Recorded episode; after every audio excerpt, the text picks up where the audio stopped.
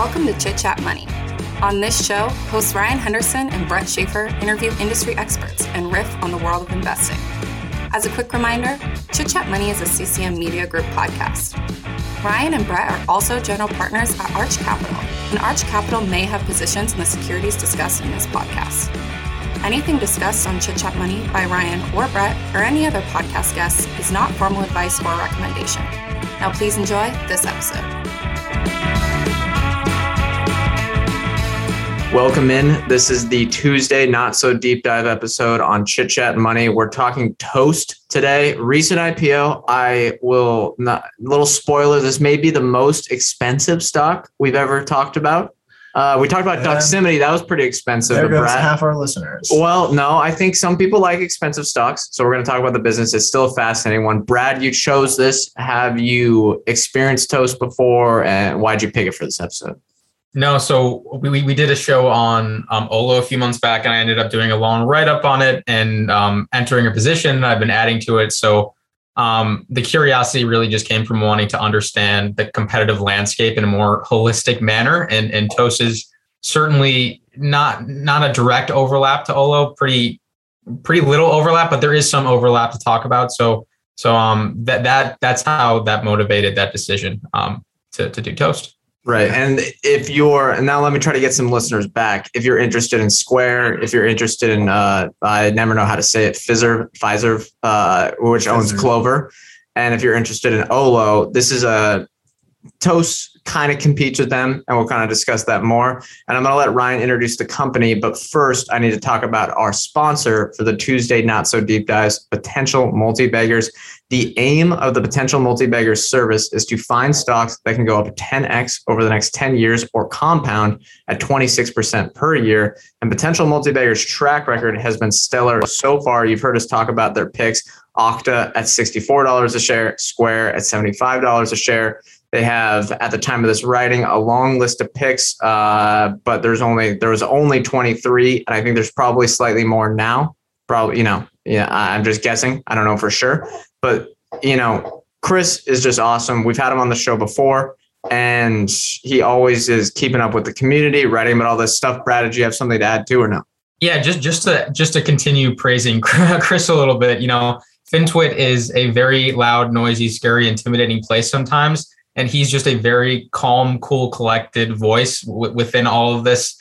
Within all of this, that, that just no no matter. I mean, he he he has mastered the divorce the, the stock performance from company performance, and and, and I I really identify with that and respect his work. You know, I think I know why he's at less in the weeds on Twitter and so kind of uh, uh, always level headed. It's because he's on the European time zone. Exactly. He's got a total advantage because they don't have to get all warped up into the uh, the stock market hours over here. I'm telling I take you. it all back. yeah, it's a long term advantage for Chris if you're listening. Uh, yeah, we love your service. Uh, there are several portfolios each month. Chris shows what he would add and build to a portfolio over time. So it's not just one pick, set it and forget it. There's tons of stuff. But let's wrap things up. If you want to become a multi, you can go to Seeking Alpha and look for From Growth to Value. Google it, you'll find it there, or go to at From Value, no capitalizations on Twitter. All right, Ryan, you want to introduce Toast? Yeah, so I'll go. I'm just going to read the first line of their S1. Toast is a cloud based end to end technology platform purpose built for the entire restaurant community. All right. It is what most people know it as is probably just a restaurant point of sale system. They are a point of like think of the Square seller ecosystem, except this is catered really towards just restaurants, at least for the time being. Um, and so the value really isn't on the customer side. The value is on the restaurant side, where there's sort of this back end suite of software solutions designed to help operate the restaurant.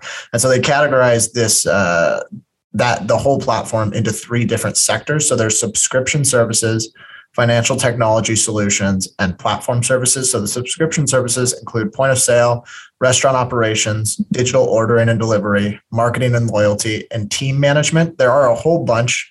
I'm not going to get into every single one, but there are a whole bunch of basically different solutions on the back end that a restaurant can use, whether it's to manage like uh, team hours, uh, have marketing programs with returning customers, or anything like that.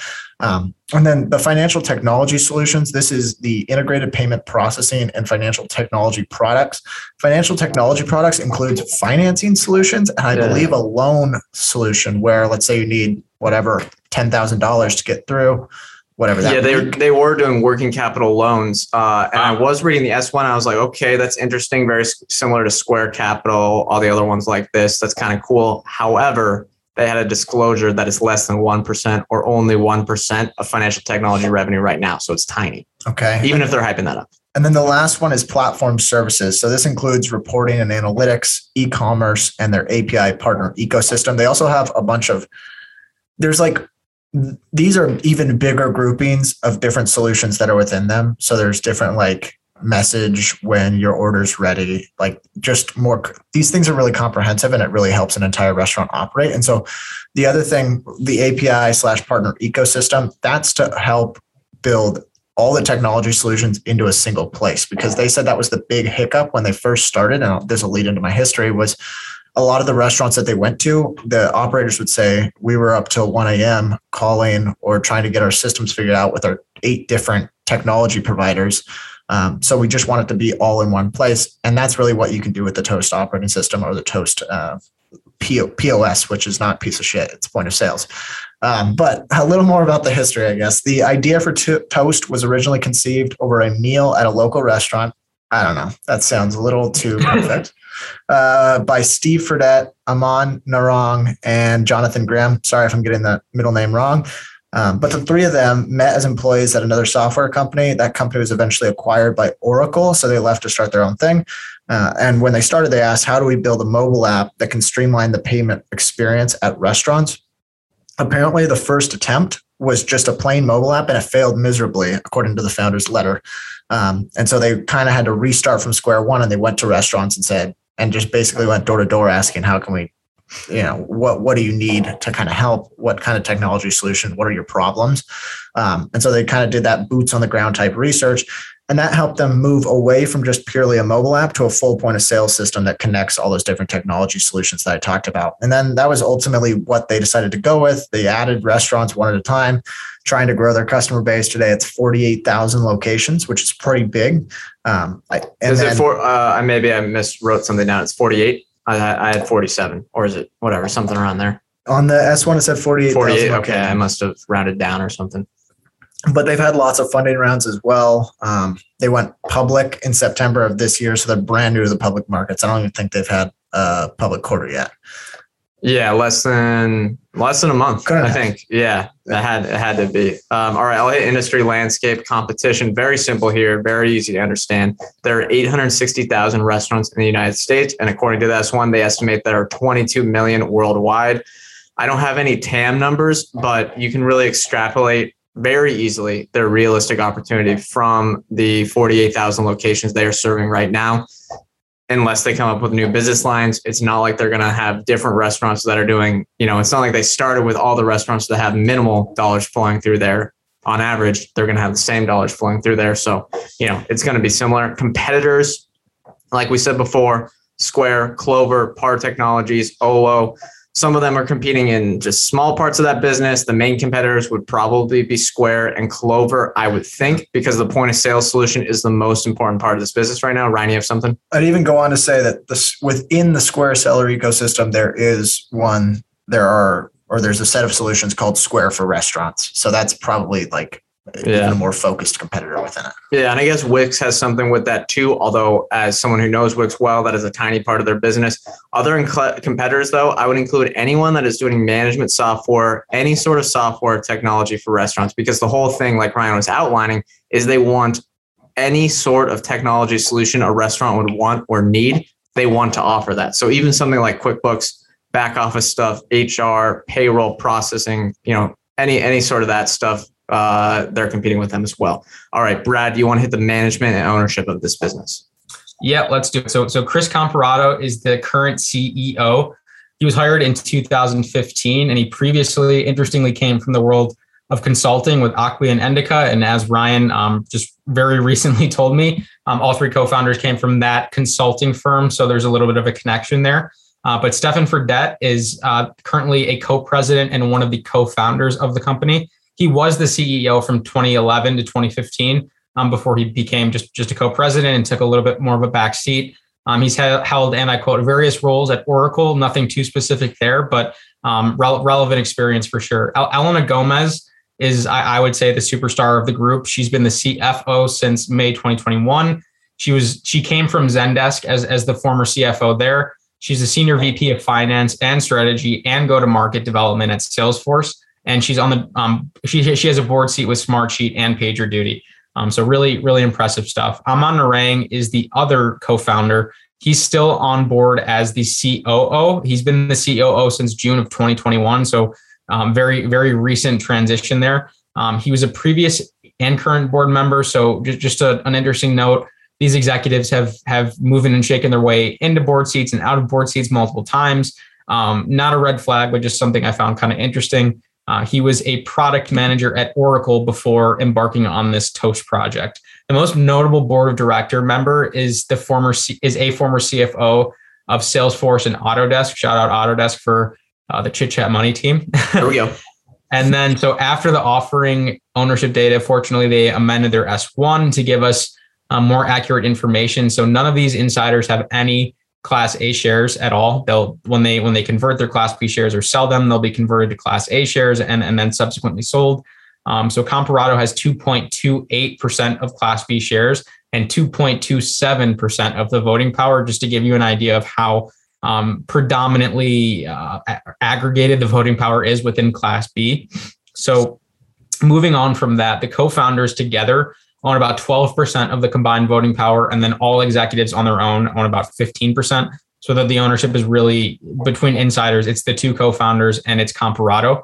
Um, moving on to some notable funds. These are all pre-IPO funds that that were on board um, before the company went public, and, and we know that because their entire stake is also Class B. Um, but the pre-IPO funds such as Bessemer Venture Partners and, and there are others that, that I didn't really recognize the name of um, own roughly fifty percent, 53% of the Class B voting power. No, yeah, that's a great overview. And I think Gomez was probably brought on to get ready for the IPO when you think they kind of were redoing this executive team um, to get ready for the public markets. I don't know for sure, but that, that would make a lot of sense. Right. And uh, I'll hit valuation. Going to keep this one simple. Market cap's $27.3 billion. Ticker is TOST. Pretty simple. But uh, trailing 12 month gross profit is 107. I'm actually, I'm remembering. month gross profit multiple. Multiple. Yeah, multiple. Price to gross profit. Trailing 12 month price to gross profit of 107. I'm actually remembering now. Global E Online, which I think we did with you, Brad, was at 200 times. So this is not the most expensive stock we've ever done, but I think it takes the cake for number two. However, there is also 61.9 million stock options outstanding on 500 million shares. So dilution is going to come in pretty heavy over the next few years, unless the stock totally tanks. Uh, and 88% of the shares are currently in lockup. So over the next six months of the IPO, that this is the type of scenario that can make the stock trade very wildly. The valuation feels a bit um, you know, artificial in something like this. We'll probably discuss this more in the second half. But Ryan, do you want to hit earnings? Yeah, they, they uh, I'll hit 2020 earnings, and then they've had the last six months uh, as a private company as well. So they added that, uh, but they had 820 million dollars, 823 million in 2020 revenue. That was growing 24 percent versus the prior year. However, the last six month revenue, so the the the most recent six months revenue was growing at 105% year over year. So there was clearly a slowdown during COVID, which shouldn't come as much of a surprise. However, out of that, there was a lot of adoption from companies that used to, or restaurants that used to rely on legacy systems. Um, the 2020 gross margin was 17%. Shocking. That, that that caught me off guard because the first line kind of had them as a software as a service company, and that's not something that typically uh, goes hand in hand with a software as a service company. Um, but the the uh, that that's why I think gross profit multiples are probably the more important proxy than revenue here. And then in 2019, gross margin was a little over nine percent, so it is improving. And actually, it was 22 percent in the most recent six months. So from 2019 to the most recent six months, they've got 13 percentage points of gross margin improvement. That's really solid. Um, it looks like they are starting to demonstrate some of the operating leverage that might be in the business. They have pretty large operating losses right now, though. So there isn't really any GAAP profitability metrics to look at and any metrics that I point out would just be belaboring over unprofitability. Right now, they obviously uh, they're reinvesting heavily, which they should. And so, uh, however, latest six months they did generate almost 40 million in free cash flow, which was about five and a half percent free cash flow margin. Granted, there was a lot of stock based compensation, which actually was uh, more significant than free cash flow. So, if you add that back, there was no free cash flow. Uh, but yeah, there. I guess some of the other positive points they have a net revenue retention rate above 110% for each year since 2015. So it seems like the customers are locking in, uh, at least the ones that stay around. So, uh, do you want to explain what that is briefly, uh, just in case any listeners don't know? I'm not sure if they changed the definition for or changed how they defined it, but it's just revenue from existing customers year over year. So if they took the customer base that existed in 2018, how much revenue were they generating from that customer in 2019 on average? And then so it's basically a 10% improvement across their existing customers. And that doesn't even include any new customers. Like basically getting that definition right. That is correct. Yeah. Sometimes the definitions can include churn and sometimes they can't. But in general, it's revenue growth from existing customers. All right, Brad, do you want to hit balance sheet and liquidity? Yeah, just just focusing uh, or just zoning in on that net revenue retention rate at 110%. That that was that was also kind of surprisingly low for, for me at least. Um, some some of these really high growth um, companies that are just devouring market share. I mean, you, I mean, Olo's is above 120 percent. Uh, I'm just thinking of other software companies in my portfolio that are above 130 percent. Um, so 110 percent sounds uh, like like a really gaudy number. Um, it's not. It, it, was it was a it was a, just a t- yeah a little bit low for me. Um, that that they're only realizing 10 percent more um, per location or per or per client. But but that that maybe just hints at the fact that their clients aren't really adding locations um, because they're small businesses. Um, right. So, so just just something to keep an eye on. I'll, I'll stop. I'll stop uh, ranting about that. But um, balance sheet and liquidity. So so they raised eight hundred million dollars from the IPO. Uh, pro forma cash is about 1.1 billion, or pro forma, cash in equivalents, I should say, is 1.1 billion. Um, they had uh, so, so they had some long-term debt on the balance sheet before the IPO. They did take a, a $50 million debt extinguishment charge to settle all of these convertible notes. And it looks like the 176 million in um, long-term debt that they had was paid off um, right around the time of the IPO. So there was a $12 million interest expense from the first six months of 2021, but, but we have to keep in mind that it just took this charge for extinguishing the debt. It wiped off this long-term debt off the balance sheet according to its most recent um, financial statement. So it looks like that interest expense is going to go down to zero, um, at least theoretically. Uh, they do have $330 million available in a senior credit facility that remains untapped there's a couple hundred million in, in additional warrants, um, but considering that the enterprise value, that it's really not not anything to focus on. Um, it has it, it's this isn't as, as we've kind of highlighted. This is not the most profitable um, software company, early young software company we've done. So it has leaned pretty heavily on convertible notes um, to finance a lot of this growth. Um, it hasn't really been able to to lean on um, positive free cash flow aside from a bump from really aggressive stock-based compensation in connection with the IPO to fund these operations. So, so the balance sheet is in good shape now with that cash raise, um, which was really important for them. Um, but anytime there's a company that's that's burning through cash, again without the stock-based compensation benefit, um, it, it is it is something to focus on a little bit more. Right, good overview of the balance sheet. All right, let's hit the ad break, and we'll get back for the second half of the show. This episode is brought to you by La Quinta by Wyndham. Here you are, miles from home and ready to start your vacation. Good thing you're staying at La Quinta by Wyndham. They have free high speed Wi Fi to stream all your favorite movies. And in the morning, get fresh waffles with their free bright side breakfast. Or squeeze in a workout at their fitness center. Either way, you're ready to conquer the day. Tonight, La Quinta. Tomorrow, you triumph. Book your stay at lq.com. Cox Panoramic Wi Fi includes advanced security to help protect all your connected devices. You'll get real time alerts. Oh, like this one, so you don't have to worry about malware. Or when your kid downloads a song from a shady link. And now all your computer can play is Red color, red color, where are you? All blocked. Thanks to advanced security, included with Cox Panoramic Wi Fi. Advanced security must be enabled in the Panoramic Wi Fi app. Restrictions apply. Okay, welcome back. Next up, let's do some anecdotal evidence. Brad, we'll start out with you. Yeah, I've never noticed uh, a toast logo in a restaurant or anything. I'm, I'm, sure it's just because I wasn't paying close enough attention. But I mean, I, have noticed Square's POS system a lot. So, um, so I don't, I don't know. Um, no anecdotal evidence for me. All right, Ryan.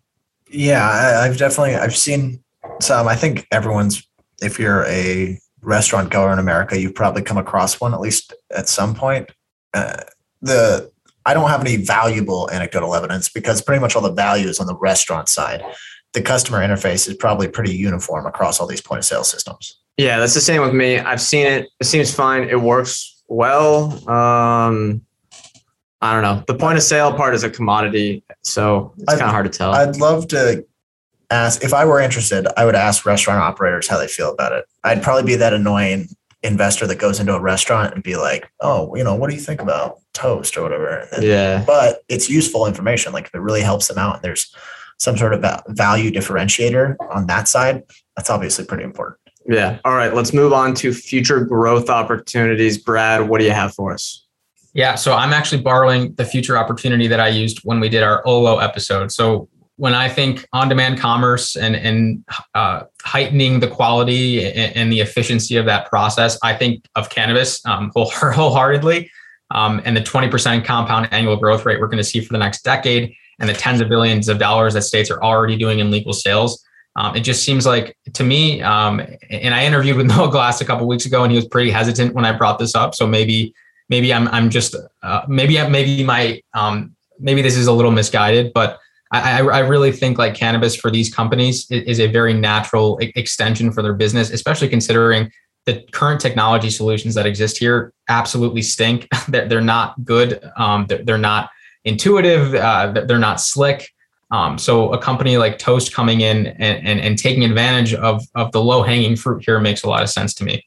Yeah, I wonder what so they, they talk about how their focus on restaurants is an advantage, but I wonder if they're limiting themselves by not saying, okay, we can go to cannabis, we could go to uh, not grocery stores, but something like a you know liquor store or something would work well too. I, I mean, cannabis would definitely. It seems like it's very similar and I maybe even simpler.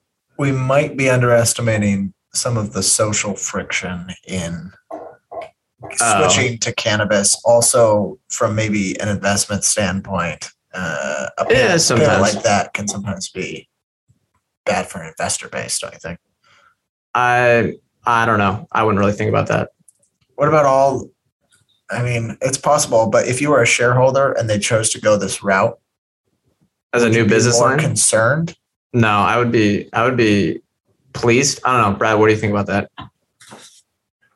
Uh, I, I just uh, I mean, I'm maybe not the best person to ask just because uh, I'm, I'm, more maybe more comfortable with this space than a lot of other people. Um, so, so I'm not sure.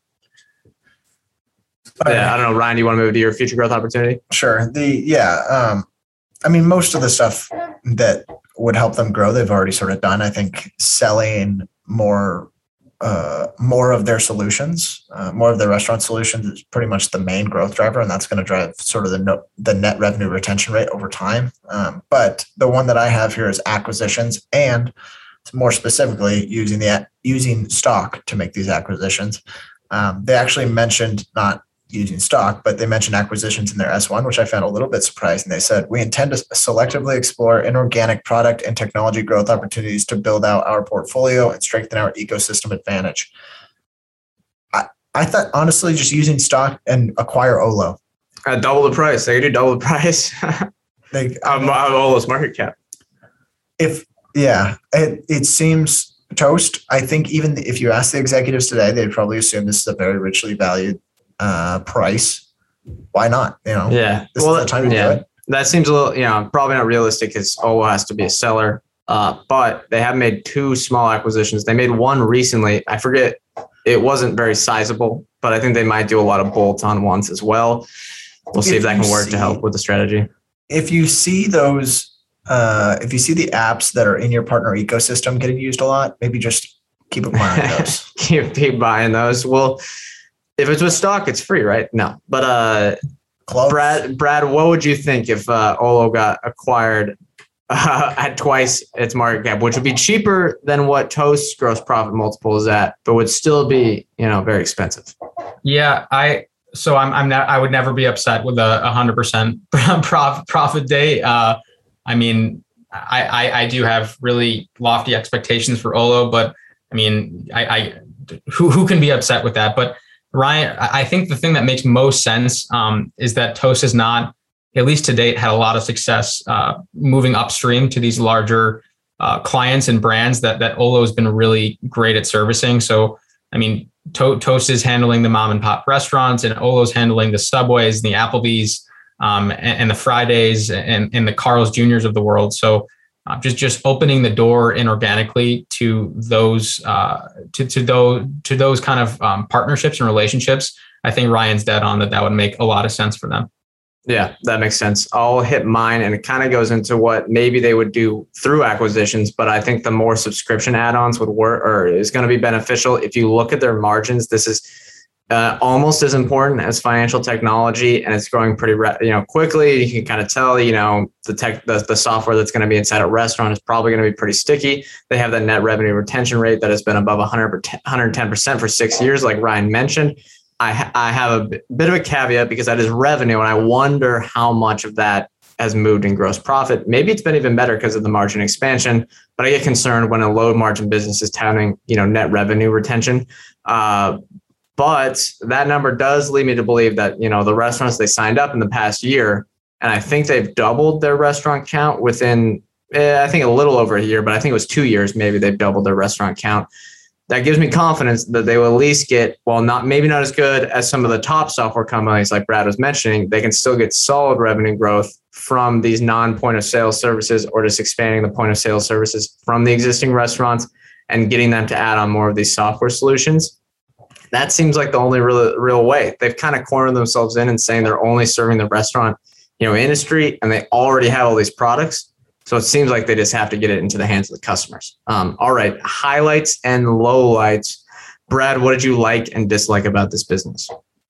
Yeah, so so the highlight here is I, I, really think the restaurant space um, is underappreciated, is unloved. So, so before the pandemic, for the first time ever, um, restaurant spend surpassed grocery spend. Um, delivery and off premise was was the largest driver of that growth, and that's really exactly where where Toast is helping these companies proliferate. So I really do think they're in the right place at the right time. The COVID nineteen pandemic put a huge dent um, in that restaurant spend, but it's already it's expected to to bounce back extremely quickly and resurpass grocery spend next year. Um, so, so I, I, really do like the restaurant space. I don't like restaurant operators just because that's an extremely difficult business but these ancillary plays that are uplifting and supporting um, these restaurant chains and, the, and, these restaurant brands, I, I, really do think that that's a, a well placed niche. Um, but in terms of the low light, I, I, don't like the reliance on hardware personally. Um, I, I, understand that they're doing it to to, to get in the door and and, and to upsell their, their software. Um, but that I mean that's why the margins stink. And and when when not not to use valuation in the highlights and lowlights, but lower margins do not deserve premium valuations, and this company has that. Um, so I guess I'm breaking the rule a little bit, but uh, but that that's that's how I see the the, the low light. Right. All right, Ryan. So highlights for me, I, I do think it's a pretty good business. I like the uh, the the focus on the restaurants, and I'd also say that they've demonstrated an ability to add locations. Maybe there was some low hanging fruit. Maybe there were uh, a few restaurants that just simply had legacy systems and needed to switch. But well, think anecdotally, I th- I, I believe I mean about half of the ones I go to still have a pretty bad one. Wouldn't you think? Yeah, but I imagine getting to forty eight thousand locations this quick shows that they must have a, a, product that restaurants are eager to have. Yeah. Um, and so obviously there is sort of a strong customer value proposition. My low light though, and you guys can correct me if you think this doesn't make any sense, but churn churn's pretty high in the restaurant business just because of failure rates. Um, and so there's going to be sort of sustainably high installations, which means hardware revenue is going to be pretty high. Um, Yeah, I think that's true. And we should caveat though, this is for more of the individual restaurants that Toast is serving. So large Right. chains have less. Yeah, so if it's like Olos are mostly franchises. These really aren't franchises. If you're going to the local restaurant, there unfortunately a lot of restaurants have high failure rates. If if that closes, a new one opens, you go to try to sell it to them again. You got to in, install the hardware. The hardware is a negative gross margin, so I'm worried that Mm. maybe that negative gross margin hardware sticking around is kind of gonna keep keep uh keep the gross pro- gross margin levels down somewhat. That is a good point. That is a very good point. I, I, I didn't I didn't think about that. Um, all right, I'll hit mine. Highlights. I do think it's a good business model. They do have to sell, like Ryan said, the hardware up front. They have the professional services that is ne- uh, negative gross margin, and then you know um, the fin- financial technology stuff is low margin but pretty reliable. But I do love the software aspect of the business. I like that they're focusing on restaurants because if they just try to copy Square, I, I in Clover eh, it's kind of hard to see how they would win, kind of coming from the standing start. And I do think these type of products, like Brad was mentioning, are great businesses because of how sticky they are, high margins. Uh, lowlights, though, I'm not sure they are better enough to really like win customers from existing Square or Clover. Uh, what uh, people that use those products. It's like- Although, or you know, I understand though. If I was an SMB, I understand these products now because I've researched all these companies at this point. I would definitely use Toast if I was an SMB, but I don't think most small businesses, uh, you know, they're not reading the S-1s. I don't know. Yeah, yeah, they probably aren't. But I mean, think think back to like 2017. If you go read a Square uh, shareholder letter or an annual report from 2017, and you just focused on the seller ecosystem, you could say, how much would, would you be willing to pay for this? Now we're going to get to whether we're more or less interested, but I think it's important. That's kind of a useful comp is to go back to that and say, Yeah. how much you pay for that business? Because you can see what the results have been. Now, maybe Toast is a little further ahead. Maybe the niche or the niche focus is better for them. But We'll see. Yeah. I would have, I would have thought this being such a commoditized product would wouldn't have such good results because they've been able to grow.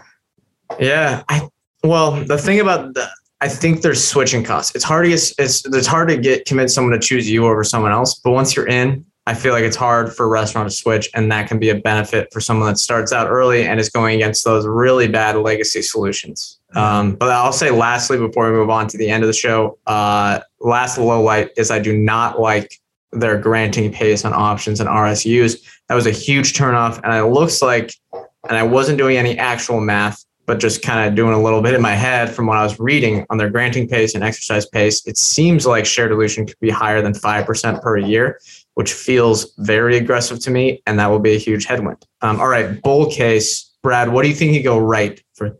Excuse me for the stock.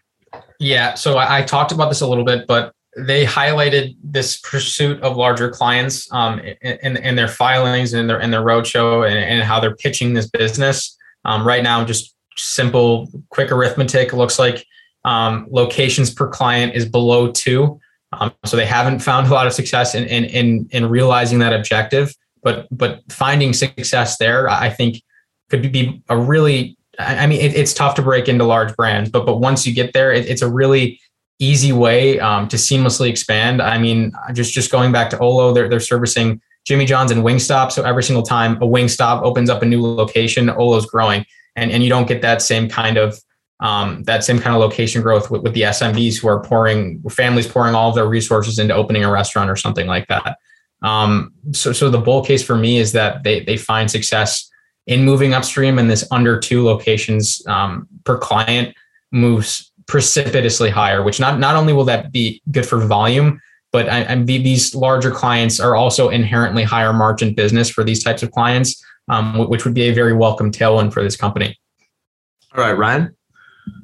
I have a hard time getting comfortable with any bull case here. I, I, it's just, I mean, so Toast has 48,000 location, locations as customers today. So apparently that's about, I think they estimated it at 6% of the US restaurant market.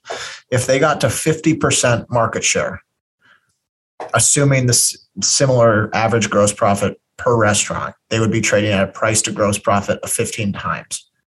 That's 50% market share. That's like a 7x increase, more than a 7x increase in their customer base. and that's still not a super cheap multiple. And you're not pricing in share dilution. Yeah, so it's hard to really. That doesn't seem like a you're going to get great returns, and it's assuming a very rosy future. Yeah, I'm gonna go into mine. I'm gonna be frank. I don't think there's a bull case unless they come up with an entire new, entirely new business line. They have to come up with something else because it just doesn't. It makes zero sense. I'm gonna. Uh, I'm gonna be. I'm. A, expansion. I am very internet. Whoa, whoa! International expansion. Whoa, we're coming. All right, don't worry, it's coming. Uh, but I think they have to make something else. The cannabis thing makes a little less sense, but that feels accretive. It's got to be something entirely new. Brad, what do you got? Yeah, maybe just I mean, if if they can in this incredibly rosy, not super realistic scenario, eclipse 50% market share of their entire opportunity, you could almost introduce like a loyalty card or, or something to, to have people um, using using the Toast brand and, and getting points and saving and and, and whatever. But I, I agree they need more, and I'm just kind of brain brainstorming, spitballing what that could look like beyond cannabis, because obviously that's an amazing opportunity. I mean that no that that makes total sense, and I think Square realized that in 2015, and that was their vision for the Cash App, and now that's materializing. So Toast having to compete with the Cash App, who has the relationship with the existing Square sellers, feels difficult, but I think that that does make sense. Uh, all right, bear case. Um, I think this one will be easy for all of us. Brad, what do you, what do you got? Yeah. Um, so Square sells their hardware at cost, just like just like um just like Toast does, way deeper pockets. Um, there, there's a dozen of com- competitors like this offering POS solutions. Uh, so so the bear case is there's nothing all that special here. Um, and then combining that with a, a hundred times gross profit, I, I don't know. Um, but but the, the bear case is uh, lack of differentiation in an extremely crowded space. Yeah, no, you kind of. I, I think you put in more thought than me and Ryan because you actually went to the business part of it, and I like that. Square Square could definitely undercut them, and they'll be they're a lot larger, so they can be fine. Ryan, well, what's your bear case? uh, multiple compression is basically the the biggest worry if you're an investor here. Um, and if you don't, if you're like, oh, you know, you're just Buy quality, sit not- tight. Yeah. yeah, then uh, let me ask you: Do you think it's going to trade at 100 times gross profit forever? I doubt it.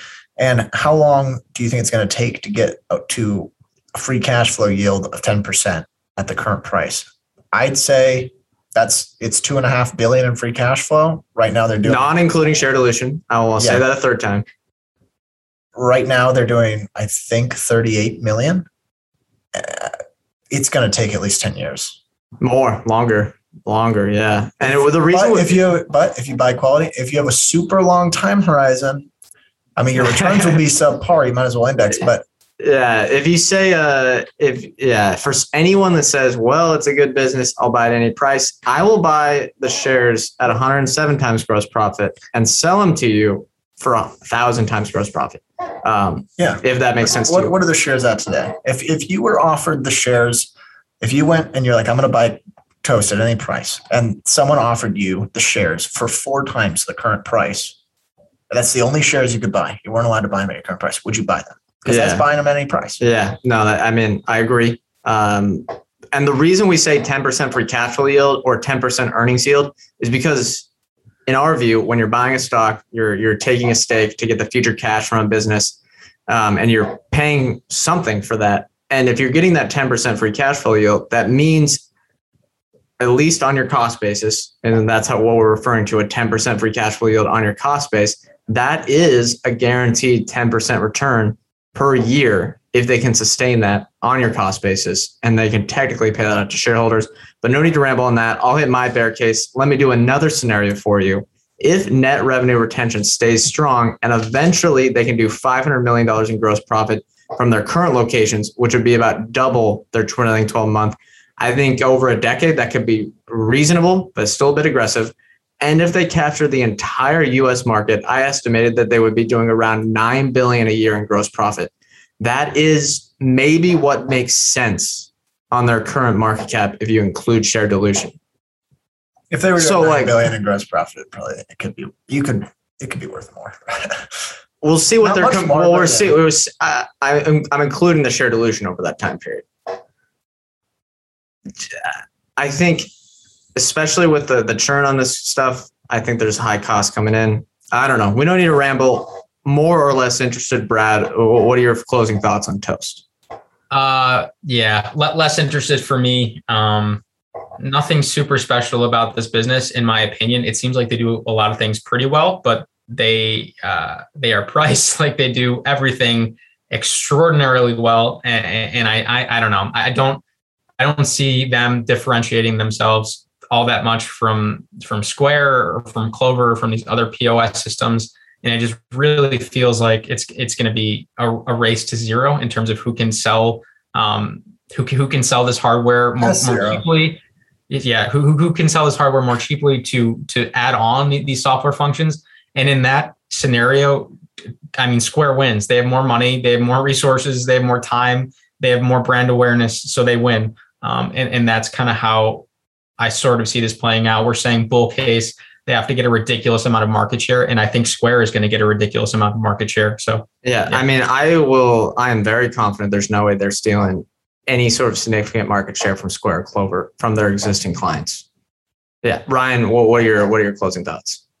I'm, well, I'm less interested. I think that's clear. I think what we're what we should be talking about is the fact that the IPO process is completely broken. No one is no one thinks this is a good price. Yeah, I don't know.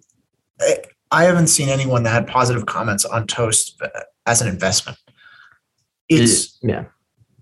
This needs to be fixed, and it's happened with IPOs over and over and over. When the lockup expires and all those shares get unlocked and they start getting sold, they're getting sold off 80%. I, if this sold off 80%, I still might not be interested. Oh, it would be still very expensive. Brad, uh, you have something to add?